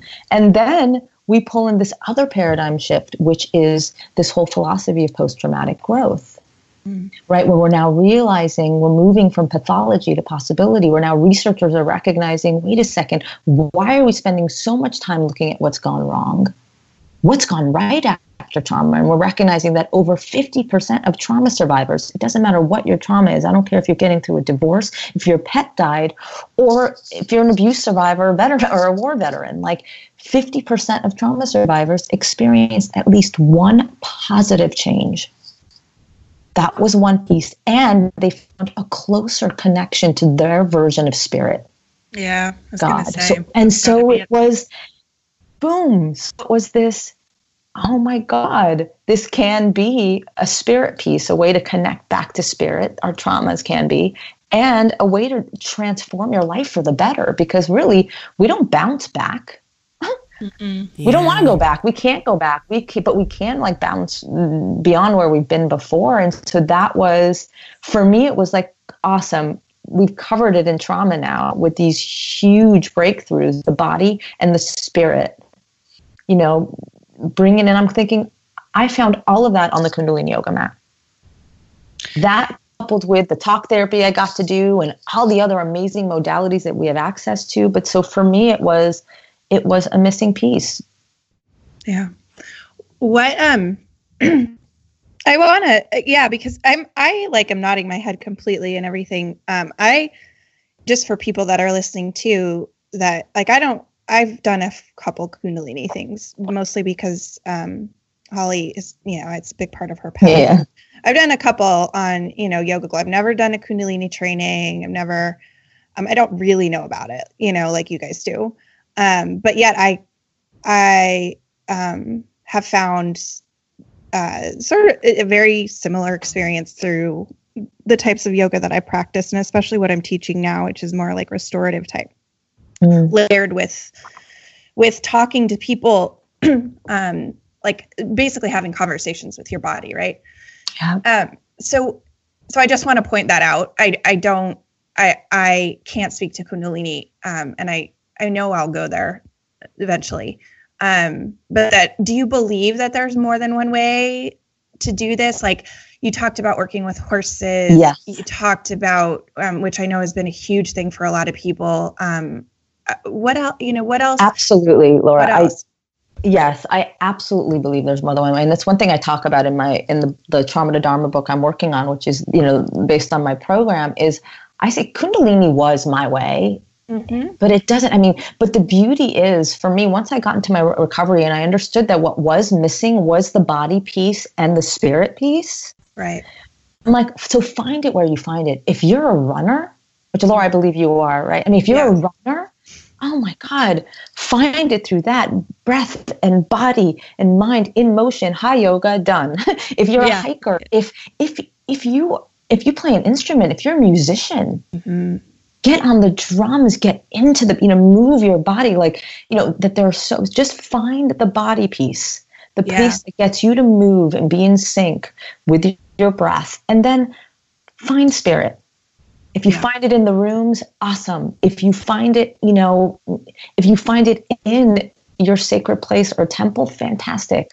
But, you know, what does that mean to you? So it, it just for me it just so happened that yeah kundalini work but my god like as long as we know what's missing we can find it and we all have our own versions of it Right. What do you? I'm just curious what you what you would say. You know, what do you when people go? I don't know even know what spirit means. What do what do you tell them? for me i say for me my my ex- explanation of it is that it's it's that something more that keeps me going it's that that stillness that i'm able to get to in a pause like i always talk about the god pause and i talk about how for me like you can be doing anything and i have the most neurotic i mean i have like a i always say i have a gang of preschoolers in my head and they all have instruments and it's a rainy day um, Yeah. so like it for me so the idea of spirit is any moment where i can actually calm myself and come to a place where i could basically press pause i press pause long enough to know that there is that i'm bigger than this moment that there is something that hears me through my silences that there's something that sort of carries me so yeah i'm probably not giving the best no, that's beautiful. Well, That's, it's it's sort it's hard to describe. that's the nature of it, right? Is it is sort of ineffable. It's ineffable. Like, right. but I always like to because what I the reason I ask is because um, sometimes people there are a lot of people that don't for many reasons don't have that or don't believe in it or don't or don't whatever and and if we can offer as many um, Yeah. explanations short you know as uh, as ineffable as it is Yeah. if we can offer explanations sometimes something catches you know and people realize oh i already have that i i just don't didn't don't know what to call it um i think that's Yeah. useful.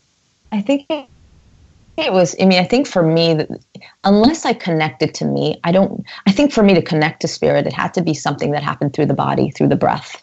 yeah For me, it was this, this, this resonant, that pulsing feeling in me. Holly, it's like what you said with the happy, you know, I felt happy afterwards. I don't know what it Yeah. was. It was, it was just this awakening. And then from there, then, then spirit, God was everywhere, right? It's the, Yeah. the locked eyes connection with the stranger. It's playing with my dog. It's that hike. It's whatever it is. It's just It's, It's the moment when you realize that you're connected. Like this morning, I mean, just this morning, I went and got coffee, and then I walked. I decided to walk in the dark alleyway in the rain behind my building in this littered, dirty, disgusting alleyway, and it was just like it was still dark outside, and the hotel Rosalind sign is ablaze, and it was just this like. I mean, even there in that moment, it's it's actually where you. I, for me, it's where I know when I notice where I'm at, and I'm able to actually take in all that's around me, and just like this the beauty of of of something, and and feel something that's bigger than me, um, connected, right? Um, Yes. Even if it's in a dirty alleyway. I want to pull it back to Kundalini though. I agree. I think that's a really great point. I think all, there's a million different ways to enter it, especially the body, the mind body connection. But we're specifically talking about Kundalini because this is what this is what your program is. Um, and I think, and, and for me, it's one of those things where I do like I I am a total like Kundalini pusher, and I am not apologetic about it. Um, and I don't think it's for everyone, but I think it's one of those things where I've had way too many experiences where people will try it two or three years later, and when they're ready, and then they'll say, "Oh my god." Um, Yes. So I do think like it is, you know, for me, it's it's one of those practices where I've seen it do a very a large amount of work in a very short time because it it's dynamic. It it hand it has, includes chanting and breathing and eye focus and hand mudras and really weird shit and um and there's ritual and there's you know from like it's it's like it's big and so i really want to hear uh, about what your program is and how you work with people i mean how you like how you how Yes. you in a workshop um you know, take people through a process of transforming trauma into dharma um what does that look like Okay. Great. Well, so the, the program is really based out of my research. So after I had done, you know, t- you know, my doctoral study, and I had gotten trauma survivors who were now practicing Kundalini yogis, and they had attributed a good amount of their healing to their Kundalini practice. Like that's what I was looking for, and it was like a million, God knows, uh, so many people came out, and it was beautiful. And then what came out of the research was this process of of principles that that came out of their their main thing was they said I just became more aware. Kundalini. I mean, I'm like I love how they're like Kundalini is the yoga of awareness, and everyone's like the one thing they would all say is I just became more aware of my life. I was more present in my life. I felt like I had come home, and there were these principles that I uncovered through the research, through my data of what everybody, all my participants experienced. And this ultimately became the program. And it was moving through principles with Kundalini and a lot of journaling work. And what we do is we move through these principles and the principles we live at. And I'm sure, Laura, you teach in your workshops. And Holly, I, I know it's all over um, hip sobriety school. I mean, and it's, you know, it's moving through these steps of, of acceptance, right? We can't go anywhere without accept- it's the acceptance piece. They all had to learn to harness their agency right Yeah. what what is in our control then it was the authority piece and by authority is like once i've actually learned to to be an agent of change i'm feeling this sense of authority again Yeah. and it's changing the way i'm coming to look and understand myself. So my whole self experience is changing. And so now i have this authority to really take on my life and my recovery. Mm-hmm. And and yet with that i also have to know that while i've stepped into my authority i'm not the authority. And i've also kept fall into this place of allowing which is like the fourth principle which is the spirit piece the, the trust the allowing something greater than ourselves you know the humility piece. And then from that allowing piece they come into appreciation which is now that we've connected to ourselves and we've connected to spirit. Now I'm recognizing this empathic thread that connects me to every other person in this planet. And I cannot help but be appreciative for my tribe and my community because I cannot do this alone.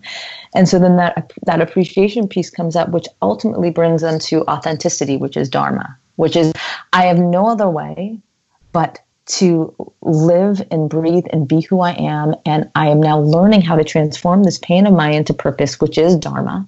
Because while I was pained, I'm still privileged to be here. yeah. So what what what can I do with this? What can I do? And that's that's that's where we begin this because everybody then decided to do something with what had happened. Yeah. and and so this all So good. these principles came through and so this became the heart and soul of the trauma to dharma program and something i hadn't seen anywhere else. And so the actual program which is which which, which is essentially the book because i'm making it a self-study and but when we meet for our immersions our weekend it's a weekend immersion of where we we honestly we huddle up into this womb. And not not a room but a womb. Um, and so and in that okay, now I just made myself laugh. Um, and then in that space, we basically we move through all the principles, and what we do is there's lecture where I'm giving them the science, I'm giving Yeah. them you know you know just everything they need to know about trauma. What it is, what it isn't, what you need to be able to move through the tools you need, and with that, we move through each principle. And um, another big piece of the program is journaling and writing. I mean, that's a- another stone. So it's we're doing Kundalini yoga, you know, and so we're doing a lot of pranayams, a lot of meditations, chanting, you know, some you know kriyas, and then we're also doing journaling in between. Um, so it's this huge process of moving through all those principles and coming out of the weekend with just just feeling like you have greater tools and a greater sense of where you've been and what you're doing with what you have. Yeah, life's a shit show, but they've they've they've literally planted seeds Yeah. and and are, are really feeling this. You know, they, they've alchemized and they're feeling this sort of fierce compassion for themselves and for this world, and are like, "Fuck, I'm ready." Um, you know, So good. I want So- to do it. I know. I want to do it too. When are you teaching it again? No. Well, the next one, it looks like I, right now we just um, we just reserved space in Topanga, in a sweet little place in Topanga for the last weekend of April. April, I think it was April 29th and 30th. Where's It's a Saturday and Sunday. Topanga Canyon is um, it's in, it's here in Los Angeles. It's just off of um, Pacific Coast Highway. It's like you know it's near Malibu. It's a super rustic. You know, just you kind of feel like you're out in the mountains, and yet you're just minutes from um, the Pacific Ocean, and then you know not far from you know the heart of LA. Oh my god, I want to do Uh, it so bad. I know. I've been waiting for you to teach it again. I would love- So yeah, that, yeah, that's that. And then eventually, I'll hopefully be stepping up and on the heels of, you know, Hollywood. You're doing getting it. It'll it'll be an e-course soon, but that that won't be until the book is until I finish the book. Um, which the book is just the program. I'm just having to regurgitate it into pages, Yeah. and um, so it's it's oh, but it's And this was born because it was also what was missing. I mean, this is I want to, you know, I think it's important to acknowledge that there that this was created out of a void. Um, I mean, you and I both had this had this experience. It was a pivotal experience for us where we met the first time, and from that was where you knew that you had to put something like this together because there is no Yeah. and and drawing on Kundalini um, because there is there is nothing out there like it and. Yeah, I want to skip Yeah, to I mean- some. Oh, yeah. Oh, sorry. No, no, no. Please. No, no, no. Go ahead. No, it was that piece. I mean, because I'm so inspired with with what you're doing too. It is us picking up the missing pieces, and again, so much of it, like you said, the first place we met in that training, that was for me. The, I mean, it, it was like I left there frustrated, and and too. and I said, I, I, and I said, okay, I have to do this because Yeah. it's not. I came here thinking it would be here, so you'd leave me off the hook, and I wouldn't have to do it. But Yeah. shit, okay, I'm here's the program because I still Yeah. haven't fucking found it.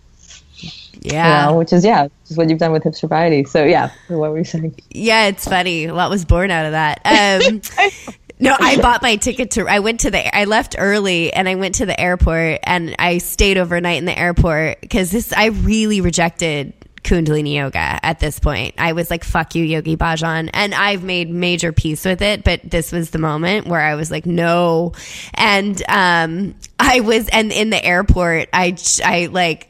I bought a plane ticket to Italy for 50 days. Um, so it was, yeah, it was a catalyst for a lot. Um, But I, so I want to kind of switch to one thing. We got to wrap up because Laura has to plan for a workshop. But I want to switch over to something that is really sweet, and that's you recently got married. Um, and I love this story, and I want you to tell this story because uh, you've been in recovery for a long time, and, and Laura and I talk about love addiction, not to the extent that you've that you've been through. I mean, we've not been in abusive relationships, um, eh, but we both. Um, I mean, when you and I had this talk at coffee, it was very similar to what you, uh, I imagine, had some, on some level with Guru Singh. Because I went there to just catch up, and you kind of saw right through me, and you just. I, I mean, I was like, "Why is she talking about this shit?" And um, you were talking about our attraction to the wrong people, and about how I mean, just I mean, you basically were like I was. I mean, I was. It was like you were reading my my thoughts and my heart, and um, and you were telling me about your path to finding who you're now married to, and um, can you just talk a little bit because you you still, I mean, were attracted. I mean, it just didn't go away. You, you still, on some level, if I recall, were attracted to the the the people that like the to the drama, to the old drama of of Oh. shitty relationships until you met somebody and it wasn't. I mean, can you just talk a little bit about that? yeah, yeah. I mean, oh yeah. I mean, even through my recovery, uh, it you know, as I started to get back out there and date and got into relationships, I mean, I still knew like anytime I entered a party, a get together, whatever, like the I knew that the first guy I noticed was the one I needed to stay away from. I mean, it was like so. I mean, my like, oh my God, my like dick radar was so amazing, and it was like, Yeah. boom, you. That's who you, I want. Um, and so even then it was, and so then I got into these relationships. Thank God, after what I had been through, these were harmless, but the pattern was still very similar. Like, oh, they're emotionally unavailable. They're not fully 100% ready to commit. You know, and that was actually perfect for me. You know, I would blame it on them, but really it was because, well, who uh, who am I? I'm not really ready for intimacy, right? Yeah. Um, so that was a pattern that went from, yeah, I mean, I had gotten out of, I started my recovery in 2002. So, yeah, hi, where are we now? Oh my God, we're 26, 17? Shit. Yeah. So it, this went on uh, for a while, but in and out of relationships. And, and, and I'd say it was a handful of years ago, I had ended what I believed was the last, like, it was good, but it wasn't. And again, it was some. I picked someone else again who wasn't fully ready to commit, and it was still me. Like I don't know why I was addicted to me having to convince someone that I was w- worth getting you to stay. Like I don't know where that was still some part of my you know belief. Like oh, I, I get it. Relationships are me having to convince you that I'm amazing. And once I had uh. finally, you know, I don't know what that that's last- like. No, we don't at all, right? Yeah. Um, and they have to be like so ridiculously painful. So after that last one, I um, I I I literally went back into that was actually when I dove into my work and did the trauma to dharma work. So kind of like Holly, when you and I met, like I said, fuck this. I'm gonna like dive into my work, into my dharma. Which is so fitting because it was almost like I had to go from trauma to dharma to, to meet this guy for me, to meet, meet my now husband. But so we, I, I, I dove into just working on me and and and kind of stayed away from relationship for a little bit and, and f- fell deeper into my uh, my kundalini practice but was still going on dates rolling my eyes having great stories for my friends um, and then and then I got um, I, I ultimately met um, Ricardo my husband which I have to say because I, I it's still so weird to say it husband.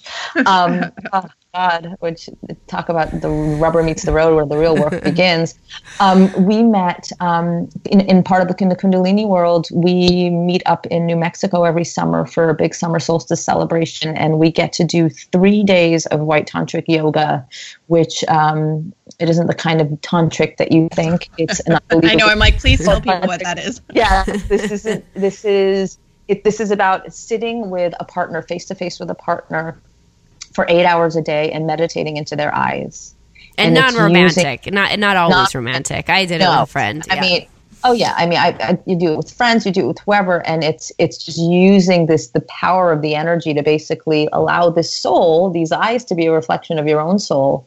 And I mean, it's it's unbelievably powerful. And every year, and I've been doing this every year. Every year, I would do it with a friend, every year I would actually do it with, you know, one of my lesbian bodyguards was perfect. I always had one of my, you know, I was like, great. One of my best friends who's gay. And I knew, you know, because I'm like, I'm not going to do it with a stranger. Screw that. I'm not going to stare at somebody's eyes for And so this, this, this one year, this is 20, it was 2015. I, you know, my friend and I couldn't get to meet up to do it together. It was actually perfect because we were in a fight. And so I called up Guru Singh and his daughter and I said, Fine, find me a partner. I'm totally just going to go out on a limb. Just find me someone. I don't care. All right, I'm, I, I'll get there and I'll meet, meet him. So, you know, his daughter, Guru Singh's daughter, Hadi Perk, met Ricardo and Ricardo's son and sort of was just really taken by them both and was like, oh my God, well, I think they'd be great partners. I didn't meet Ricardo until 15 minutes before we had to sit for three days and stare into each other's oh, eyes. So you have the same person for three days? Yes. You don't have to, but if you choose to commit to do that, otherwise you can change partners. But we had sort of said, we're both looking for a partner for three days. We don't want to have to deal with the oh, let's get this next, you know, get to meet somebody new. So we met 15 minutes before three days. You know, you know. And what did you say to him, him when you met? What did what was the first thing you, you told him? Because he told me. oh, you say you're going to be in a bad mood because. Oh, I told him right away. This is when I knew clearly this isn't my guy. Because I'm like, oh, he's sweet, but let's just say I sat down. I go, I'm so sorry. I'm going to probably be really irritable because I haven't taken a shit yet. Um, so good. Which, thank God, fellow yogi who's into Ayurveda, and he's like, "Well, I have some triphala if you need." that could have been a sign that that was him. But the beauty of it is, we sat down, and this is my big cosmic joke: is that I keep saying that God put the man that I've been praying for right in front of my eyes, and I still refuse to see him. Mm-hmm. And I say that because I say I refuse to see him. I I knew but it was too scary. Mm. It was here is someone who is available, here is someone who is kind, here is someone who sees you. And you're looking at him going, what the fuck is wrong with you? Why are you so into me? like there's that. I mean, it, it was that. It was this, you know, and thank God I something in me stuck with it. I mean, it was terrifying you know yeah. and it was like oh my god the nice guys they really do win in the end i mean they can if we let them if we actually believe that we're deserving of that and it was yeah. there was no and god bless him. Ricardo was very persistent and patient with me and he because i played i was you know you know i mean guru singh knew before i did. Like he went up to him like two days three days after like white tantric was like so what are your intentions with my daughter? And he looks, and you know, here he is looking at this master teacher, going, "Sir, um, I mean, I think she's lovely, but I got to tell you, she's like a cold fish." and, and so, and he and he told Ricardo, "Goes, be patient with her, just be patient with her," and he was, and and ultimately we became amazing friends, and and I was able to see, I was able to meet and connect with someone in a way that there was none of that crazy sexual charge in the beginning. It, I wasn't looking for that. I was looking for a deeper connection, and then um, I trusted it. And and he, here we are today. Uh, we we he proposed a year after we had met back, you know, back up there in Santa Fe, and then we got married three months later, and we're and we're three months in and strong. Three months. Yeah. yeah. and I'm not gonna lie, this is really where my recovery begins again. Mm-hmm. Yeah. And right? and just found someone who is able to hold space for me and and and me back to him. And it's it's been um it's yeah it, has been unbelievably rewarding and and difficult. Oh, yeah. difficult. What is it? I want to though it's so it's, it's such a sweet story um and it's so good to hear. What what does it feel like like if you can even explain sort of the difference i mean besides it maybe being everything's different is it like how would you how would you characterize the two of you you know? Uh, like in our in our relationship? Yeah. Yeah it's like how you feel most of the time how you feel about the relationship not yes. about everything. I, I i feel safe. Yeah. i feel it's like this soft landing. I feel contained. Mm-hmm. I feel like you're not, you're actually, you're really, you're not going anywhere. and I, and and I tested and I tested the first year that we met. I threw out some ugly at him, some of the ugliest I could, and I knew what I mean. I didn't know, but I knew what I was doing. It was like you're going to leave anyway because they all do. You're going to disappoint me anyway. So let's just speed this up. Mm-hmm. So let me throw everything I've got at you. Let me be a fucking asshole. And he knew it. He was on to me. He's like, Gaza, I know what you're doing. Mm. Like, I know what you're doing, and I'm not going anywhere. I'm going to stay here, but you've got to be here with me. Like, get out of your head with all your tactics and your and your schemes and and so it was so clear to me that like I was the one bringing the drama, and so it's it's calm here. Like our home is calm, you know. It's except for when it's not because he's maybe forgot to do something. I mean, really, honestly, if the if my home is not calm, it's my fault, and I'm saying that on Yeah, you know, I've met him. I'm saying get- I, yes, yes. How he knows. yeah. Ah. He's the calm. He is really the calming center to my storm. And the beauty is, I can be a storm. It's okay. And Well, that's his nature, and your nature is not. I mean, you're not that, and that's and and the thing is, like, instead of fighting, I mean, it, it's it's welcoming that that you're dynamic, and that's the beauty, right?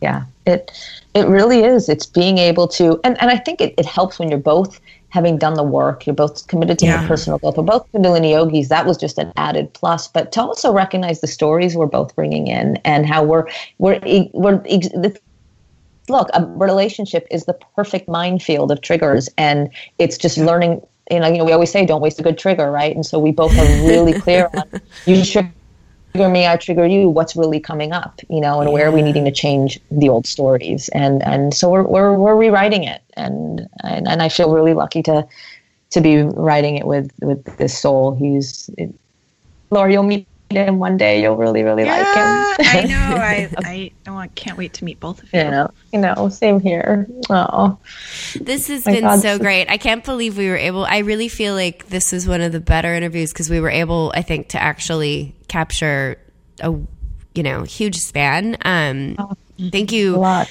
for going to um, you know the really really deep dark places. Um, it's So it's early important. In the morning. So really, oh thank you early. thank you for going there with me it's, it's better with friends yeah. well, we'll tell everybody how to find you on uh, on the intro, but um, but thank you, thank you so much. Thanks, lady. Oh my God, girls, really have a beautiful, beautiful Sunday. Laura, I know you have a workshop today. Have um, have a wonderful. You're going to be a gift, no doubt. I want to take one of your workshops too. I think you're you have, you're I coming to. California soon too, right?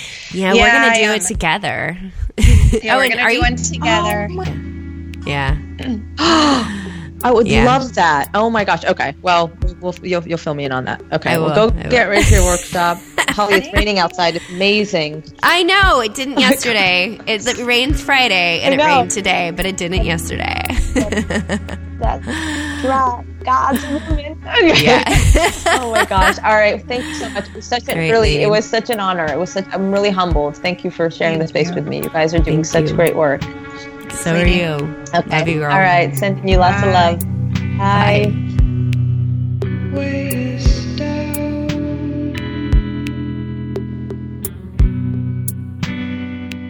Infinitely so. You have been told these things before